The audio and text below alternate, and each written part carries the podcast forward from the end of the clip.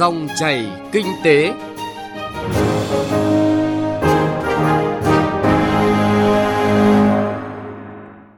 Các biên tập viên Thành Trung và Xuân Lan xin kính chào quý vị và các bạn.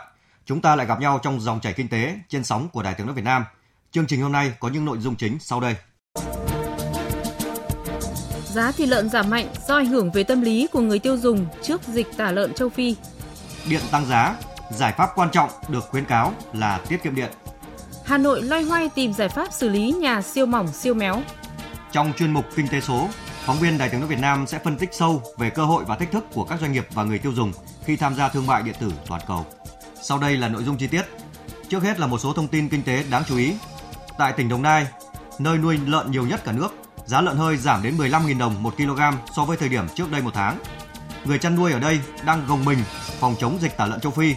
Từ mốc 55.000 đồng một kg, hiện giá lợn hơi tại đây chỉ còn ở mức 39 đến 40.000 đồng một kg. Theo nhiều người chăn nuôi, do ảnh hưởng của dịch tả lợn châu Phi đang xảy ra ở nhiều tỉnh, thành phố. Khu vực phía Bắc nên giá lợn liên tục xuống dốc những ngày qua. Còn tại Hà Nội, theo ghi nhận của phóng viên Đài Tiếng nói Việt Nam, nhiều người dân đã chuyển hướng mua thịt lợn ở siêu thị thay vì ở các chợ truyền thống. Tại các siêu thị, các trung tâm thương mại lớn, giá thịt lợn tại các quầy dao động từ 80.000 đến 90.000 đồng một kg. Với mức tăng giá bán lẻ điện 8,36% từ ngày 20 tháng 3, chỉ số giá tiêu dùng CPI cả năm nay vẫn ước tăng dưới 4%. Trong khi đó, các doanh nghiệp trong những lĩnh vực thiết yếu của nền kinh tế lo ngại về nguy cơ giảm sức cạnh tranh bởi chi phí điện năng chiếm tỷ trọng không nhỏ trong giá thành sản xuất. Bộ Công Thương cho biết đã chủ trì phối hợp với Bộ Tài chính kiểm tra giả soát các thông số đầu vào để tính toán giá điện năm 2019, bao gồm các thông số của tất cả các khâu và phân bổ chênh lệch tỷ giá còn treo. Với mức tăng này, theo tính toán của Tổng cục Thống kê, vẫn đảm bảo mục tiêu CPI năm 2019 được Quốc hội thông qua là dưới 4%. Trong số 76 doanh nghiệp bất động sản nợ thuế vừa được Cục Thuế Thành phố Hồ Chí Minh công bố, đáng chú ý có hai doanh nghiệp nợ thuế trên 100 tỷ đồng là công ty cổ phần vận tải biển và bất động sản Việt Hải nợ 181 tỷ đồng, công ty cổ phần đầu tư và xây dựng số 8 nợ 114 tỷ đồng.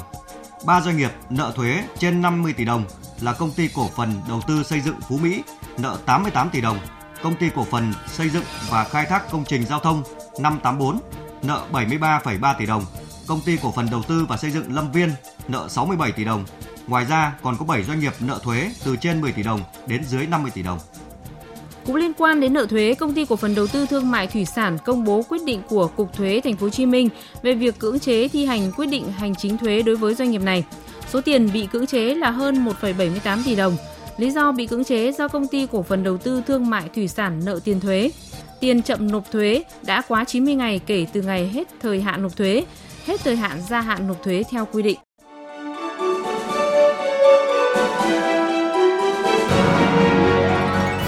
Dòng chảy kinh tế, Dòng chảy cuộc sống.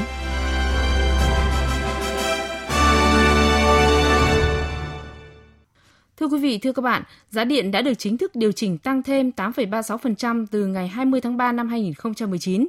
Tại buổi tọa đàm trực tuyến trên cổng thông tin điện tử chính phủ với chủ đề Điều chỉnh giá điện nhìn từ nhiều phía, cả cơ quan quản lý, chuyên gia và doanh nghiệp đều nhấn mạnh tới vai trò của việc sử dụng điện tiết kiệm và hiệu quả để giảm áp lực phải chi trả tiền điện của các hộ tiêu thụ cũng như đầu tư xây dựng các công trình điện, giảm phát thải ra môi trường từ quá trình sản xuất và tiêu dùng điện.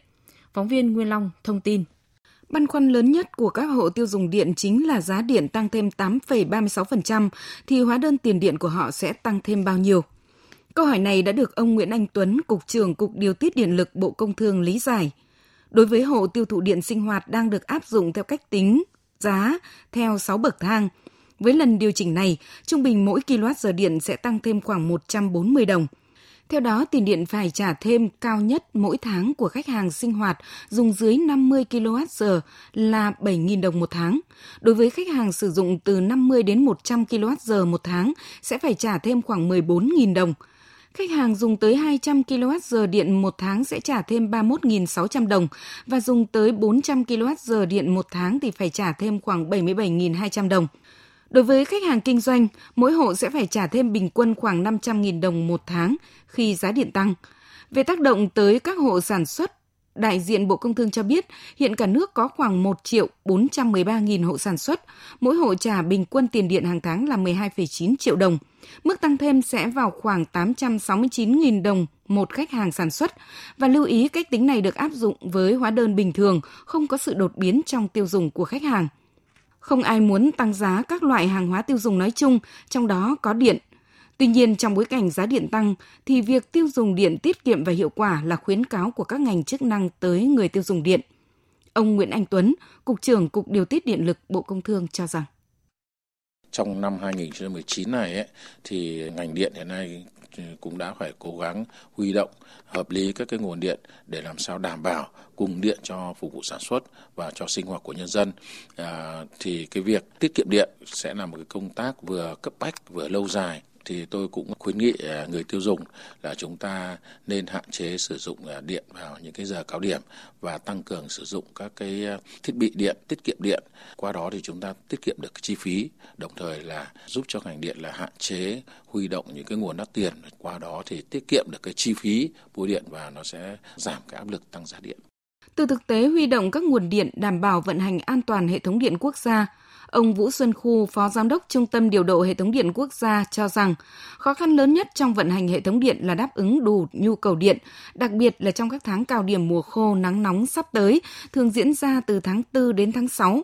Nhu cầu sử dụng điện thường tăng cao, có thời điểm tăng cao đột biến, và tiết kiệm điện, sử dụng hiệu quả nguồn điện cũng chính là thông điệp mà ông Vũ Xuân Khu muốn gửi tới khách hàng tiêu dùng điện để đảm bảo cho cái hệ thống điện nó vận hành một cách an toàn và hiệu quả, tránh phải giảm bớt cái lượng huy động bằng các nguồn đắt tiền thì cũng xin đề nghị ờ, bà con cũng như các cấp các ngành chúng ta nêu cao cái tinh thần tiết kiệm điện, đặc biệt trong các ngày nắng nóng làm sao mà chúng ta sử dụng điện một cách hiệu quả và càng cố gắng tránh được cái thời gian cao điểm thì càng tốt thì thông qua đó thì hệ thống điện nó sẽ vận hành an toàn và nó kinh tế hơn không bất ngờ về thời điểm cũng như liều lượng mức độ điều chỉnh tăng giá điện thêm 8,36%.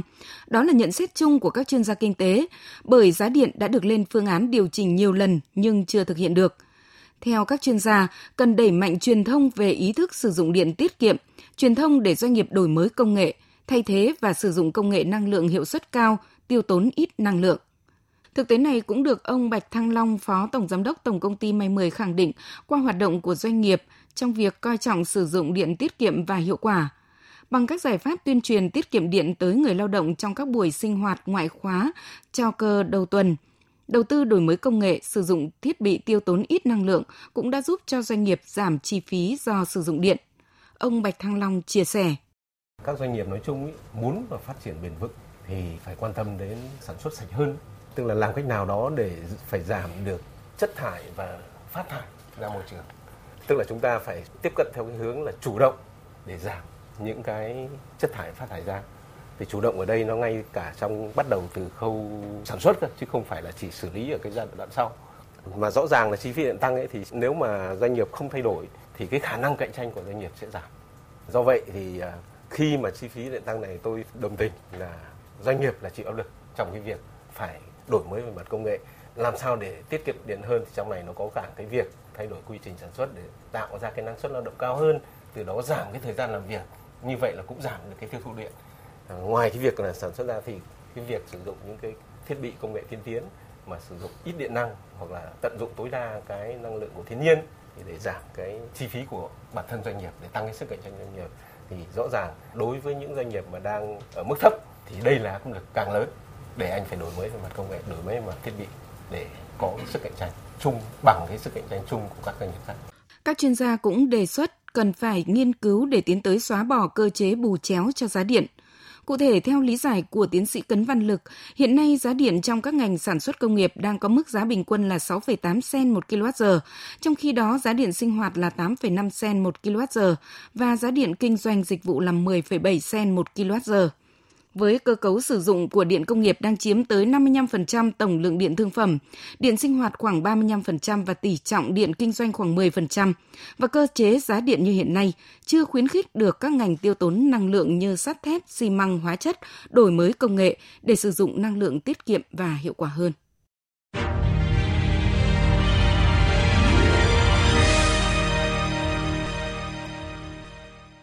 Thưa quý vị, thưa các bạn, theo thống kê của Thanh tra Sở Xây dựng Hà Nội, hiện nay trên địa bàn thành phố có 120 nhà không đủ điều kiện về mặt bằng, hay còn gọi là nhà siêu mỏng, siêu méo. Tuy nhiên, trên thực tế thì số lượng nhà mỏng, méo, dị dạng còn lớn hơn nhiều. Để phát triển thành một đô thị hiện đại, Hà Nội đang tiếp tục cải tạo và mở rộng thêm nhiều tuyến đường. Điều đó có nghĩa là sẽ có nhiều nhà mỏng, méo tiếp tục mọc lên, làm mất mỹ quan đô thị và ảnh hưởng trực tiếp đến chất lượng cuộc sống của người dân ở trong những ngôi nhà này. Bài viết sau đây của phóng viên Thành Trung sẽ làm rõ hơn vấn đề này. Dự án đầu tư mở rộng đường vành đai 3, đoạn Mai Dịch cầu Thăng Long thuộc địa bàn quận Bắc Từ Liêm Hà Nội có tổng mức đầu tư 3.100 tỷ đồng. Để mở rộng tuyến đường này, thành phố Hà Nội đã thu hồi trên 391.900 m2 đất, giải phóng mặt bằng đối với 796 hộ, 55 cơ quan và bố trí 609 căn hộ tái định cư. Việc giải phóng mặt bằng để thi công dự án mở rộng đường vành đai 3 hoàn tất cũng là lúc những căn nhà siêu mỏng, siêu méo mọc lên như nấm mọc sau mưa. Hàng chục nhà mỏng méo, hầu hết có diện tích dưới 30 mét vuông, phổ biến từ 15 đến 20 mét vuông, có nhiều hình dạng khác nhau. Có nhà hình tam giác, có nhà hình chữ nhật, có nhà hình bình hành, nhưng cũng có nhà chẳng giống hình nào. Ông Nguyễn Văn Hạnh ở đường Phạm Văn Đồng, quận Cầu Giấy nói. Dân ở đấy thì tất nhiên người ta bây giờ ta phải mưu sinh thôi, chẳng biết làm nào cả. Còn tí nào thì người ta ở tí thôi thôi, nhưng chẳng biết làm nào cả. Cho giả ta thỏa đáng người ta đi chỗ khác nhưng người ta mừng quá. Kiến trúc sư Đào Ngọc Nghiêm, Phó Chủ tịch Hội Quy hoạch Phát triển Đô thị Hà Nội cho rằng, luật thủ đô năm 2013 đã có quy định ra cơ chế đặc thù cho Hà Nội khi cải tạo hoặc mở rộng các tuyến đường thì được phép tính toán rộng ra hai bên. Rộng đến đâu là do Hội đồng Nhân dân thành phố quyết định. Đất giải phóng mặt bằng theo danh giới được Hội đồng Nhân dân duyệt tính theo giá chung. Tuy nhiên, do vướng mắc về cơ chế và thiếu nguồn lực nên việc giải tỏa đền bù vẫn chỉ trong giới hạn khuôn khổ diện tích đường và vỉa hè. Kiến trúc sư Đào Ngọc Nghiêm nói. Thu để làm gì? Và lúc ấy thu để làm những cái trạm chờ xe buýt, thu để làm những cây xanh vườn hoa, thu để làm những cái thông báo ý nghĩa giá trị lịch sử. Thì công chưa thấy tác động này. Thế cho người dân nó cứ mở ra, thì xong rồi lại tổ chức hợp khối các cái nhà nhỏ lẻ xung quanh. Hợp khối dân nó không khối. Hiện nay rất lung túng chuyện đó. Nhưng mà trung quy cũng là nguồn lực và cơ chế pháp lý nhà mỏng, nhà méo ở Hà Nội tập trung nhiều ở các quận Ba Đình, Tây Hồ, Hai Bà Trưng, Thanh Xuân, Hoàng Mai và Cầu Giấy. Có thể kể đến các tuyến đường như Kim Liên, Ô Chợ Dừa, đường Phạm Văn Đồng, tuyến đường Thăng Long. Tuyến đường xã Đàn Cầu Giấy hiện nay giải phóng mặt bằng thì lớn hơn nhưng vẫn phát sinh nhiều nhà mỏng méo. Trước nguy cơ bùng phát những ngôi nhà mỏng, ngôi nhà méo, nhất là tại những tuyến đường mới mở, Ủy ban nhân dân thành phố Hà Nội yêu cầu các ngành chức năng và Ủy ban nhân dân cấp phường xã, quận huyện kiên quyết chấn chỉnh tình trạng này. Theo quy định, trường hợp quy hoạch xây dựng thực hiện, nếu phần diện tích còn lại nhỏ hơn 15 mét vuông, có chiều rộng mặt tiền hoặc chiều sâu với chỉ giới xây dựng nhỏ hơn 3 mét thì không được phép xây dựng. Nếu phần diện tích còn lại từ 15 mét vuông đến nhỏ hơn 40 mét vuông, có chiều rộng mặt tiền từ 3 mét trở lên và chiều sâu so với chỉ giới xây dựng từ 3 mét trở lên thì được phép xây dựng không quá 2 tầng. Những diện tích không đủ để xây dựng thì được hợp khối lại với nhau để đủ điều kiện cấp phép chính quyền địa phương hướng dẫn người dân xây dựng kiểu kết hợp hai ba nhà nhỏ lại với nhau để có hình thức giống như một nhà lớn, nhưng vẫn để cho các hộ dân sử dụng bình thường. Vậy là chất lượng cuộc sống của những người sống trong những ngôi nhà này không thay đổi. Bên cạnh đó, để các hộ dân cùng xây dựng nhà theo mẫu như vậy là rất khó, vì điều kiện kinh tế của mỗi hộ là khác nhau. Ông Lý Trí Hồng, Phó phòng Kế hoạch Tổng hợp, Thanh tra Sở Xây dựng Hà Nội cho biết. Thực tế bây giờ tất cả các quận, các huyện mà có tuyến đường đi qua đang tập trung xử lý dứt điểm những cái nội dung này. Tất cả các trường hợp nằm ngoài chỉ giới đều được xử lý dỡ bỏ công trình trên đất, trở thành đất trống, không để phát sinh công trình siêu mỏng siêu méo. Chỉ đạo là vậy, nhưng sau gần một năm, các nhà mỏng, nhà méo tại Hà Nội không những không giảm mà còn tiếp tục mọc lên trên các cái tuyến đường mới mở. Thực tế cho thấy, việc xây dựng các tuyến đường của thành phố Hà Nội vẫn chưa tính đến kiến trúc, cảnh quan đô thị ở hai bên đường. Vì vậy, khi làm xong, Bên cạnh một con đường đẹp là nhiều hình ảnh xấu xí. Vấn đề đặt ra hiện nay là thành phố Hà Nội cần có cơ chế linh hoạt và huy động nhiều nguồn lực để thu hồi những diện tích đất nhỏ ở hai bên đường, sử dụng vào những việc có ích khác, tránh tình trạng phải khắc phục hậu quả khi hàng loạt nhà mỏng méo đã mọc lên như trong thời gian qua.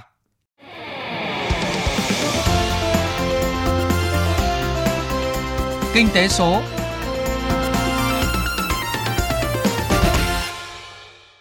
Thưa quý vị và các bạn, Cục Xúc tiến Thương mại Bộ Công Thương phối hợp với Amazon Global Selling một trong những kênh tiếp cận người mua sắm trực tuyến toàn cầu, đã công bố kế hoạch hỗ trợ 100 doanh nghiệp vừa và nhỏ tại Việt Nam.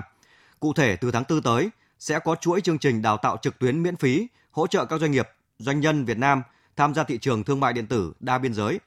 Cơ hội cho các doanh nhân cũng đồng thời là cơ hội mua hàng toàn cầu dành cho người tiêu dùng và thách thức rủi ro cũng nảy sinh từ đó. Nếu cả người bán và người mua không trang bị kiến thức tốt về môi trường số này, phóng viên Thu Trang thông tin cụ thể. Thưa quý vị và các bạn, thị trường thương mại điện tử trong nước bắt đầu sôi động khoảng 10 năm trở lại đây khi internet phổ rộng và mạng xã hội trở thành một trong những kênh tương tác nhanh nhạy, hiệu quả.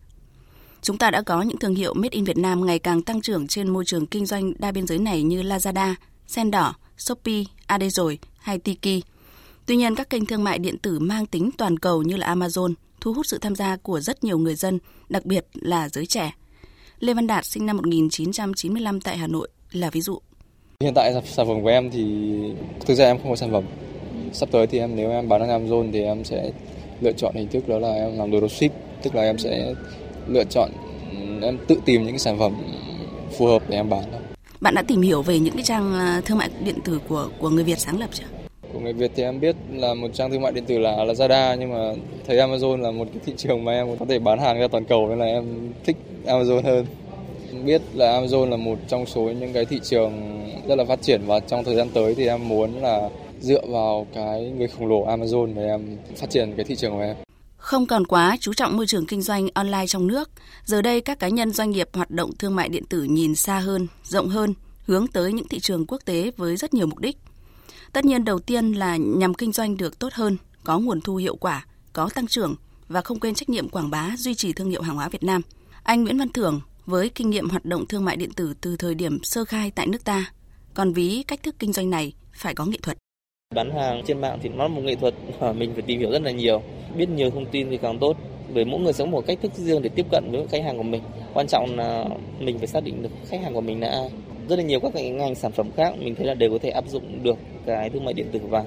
Nên là cần những người dẫn đường đi ờ, nước bước. Câu chuyện thực tiễn từ anh ờ, Nguyễn Văn Thưởng và bạn trẻ Lê Văn Đạt cho thấy cái bắt tay giữa Bộ Công Thương và Amazon Global Selling là cơ hội lớn cho các cá nhân doanh nghiệp đang muốn tiếp cận hoặc là tăng trưởng trong hoạt động này. Mặc dù chỉ có 100 doanh nghiệp vừa và nhỏ được lựa chọn tham gia chuỗi chương trình do hai bên phối hợp đào tạo, hỗ trợ, nhưng từ đây, những cách thức cơ bản, lựa chọn và lên danh sách sản phẩm, quảng bá marketing và tiếp thị, dịch vụ hoàn thiện đơn hàng của Amazon, quy trình logistics, kỹ năng quản lý, những quy phạm pháp luật cần nắm rõ và những rủi ro có thể gặp phải cũng như cách thức để tránh rủi ro, vân vân sẽ có thể được nhân rộng thúc đẩy ngành thương mại điện tử phát triển theo hướng có lợi hơn cho cộng đồng.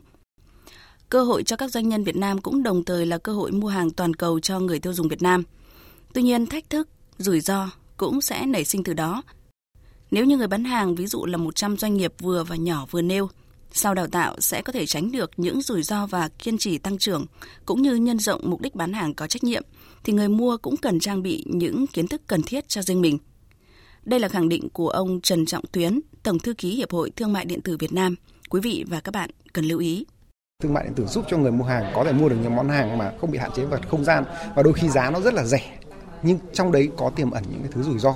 Cho nên đối với người tiêu dùng mà nói, hãy mua hàng một cách nó thông minh và thận trọng. Chúng ta mua ở các cái website có uy tín, có thể là người bán trực tiếp xây dựng các website uy tín, chúng ta biết đến thương hiệu đấy rồi thông tin website rất rõ ràng bài bản và được chứng nhận bởi bộ công thương thì có cái dấu chứng nhận ở bên dưới chân website ấy, hoặc là các sàn thương mại điện tử. Còn để cẩn thận hơn nữa thì người tiêu dùng hoàn toàn có thể rằng xem xét kỹ các người bán hàng ở trên đấy, website có uy tín, bao giờ người ta có những cái chứng nhận đảm bảo về mặt chất lượng hoặc chứng nhận của bên thứ ba. Về cơ bản là nó an toàn còn trường hợp mà chúng ta tìm một món hàng mà chúng ta không tìm được những cái nơi mà đủ tốt để chúng ta hoàn toàn tin cậy thì hãy thận trọng trong quá trình mua hàng giao hàng tận nơi và chúng ta kiểm tra hàng hóa rồi mới thanh toán và đặc biệt lưu ý những cái các cái hành vi mà nó có mang tính lừa đảo ví dụ như là thông tin không rõ ràng gửi tiền trước rồi mập mờ tất cả mọi thứ thì hãy cảnh giác và thận trọng như vậy thì về cơ bản là cách làm như thế giúp cho người tiêu dùng hạn chế tối đa được nguy cơ lừa đảo cũng như bị mất mát. Quý vị và các bạn thân mến, bài viết tham gia thương mại điện tử toàn cầu, cơ hội lớn, thách thức nhiều cũng đã kết thúc dòng chảy kinh tế hôm nay. Chương trình do biên tập viên Thành Trung và nhóm phóng viên kinh tế thực hiện. Xin chào và hẹn gặp lại quý vị và các bạn trong những chương trình lần sau.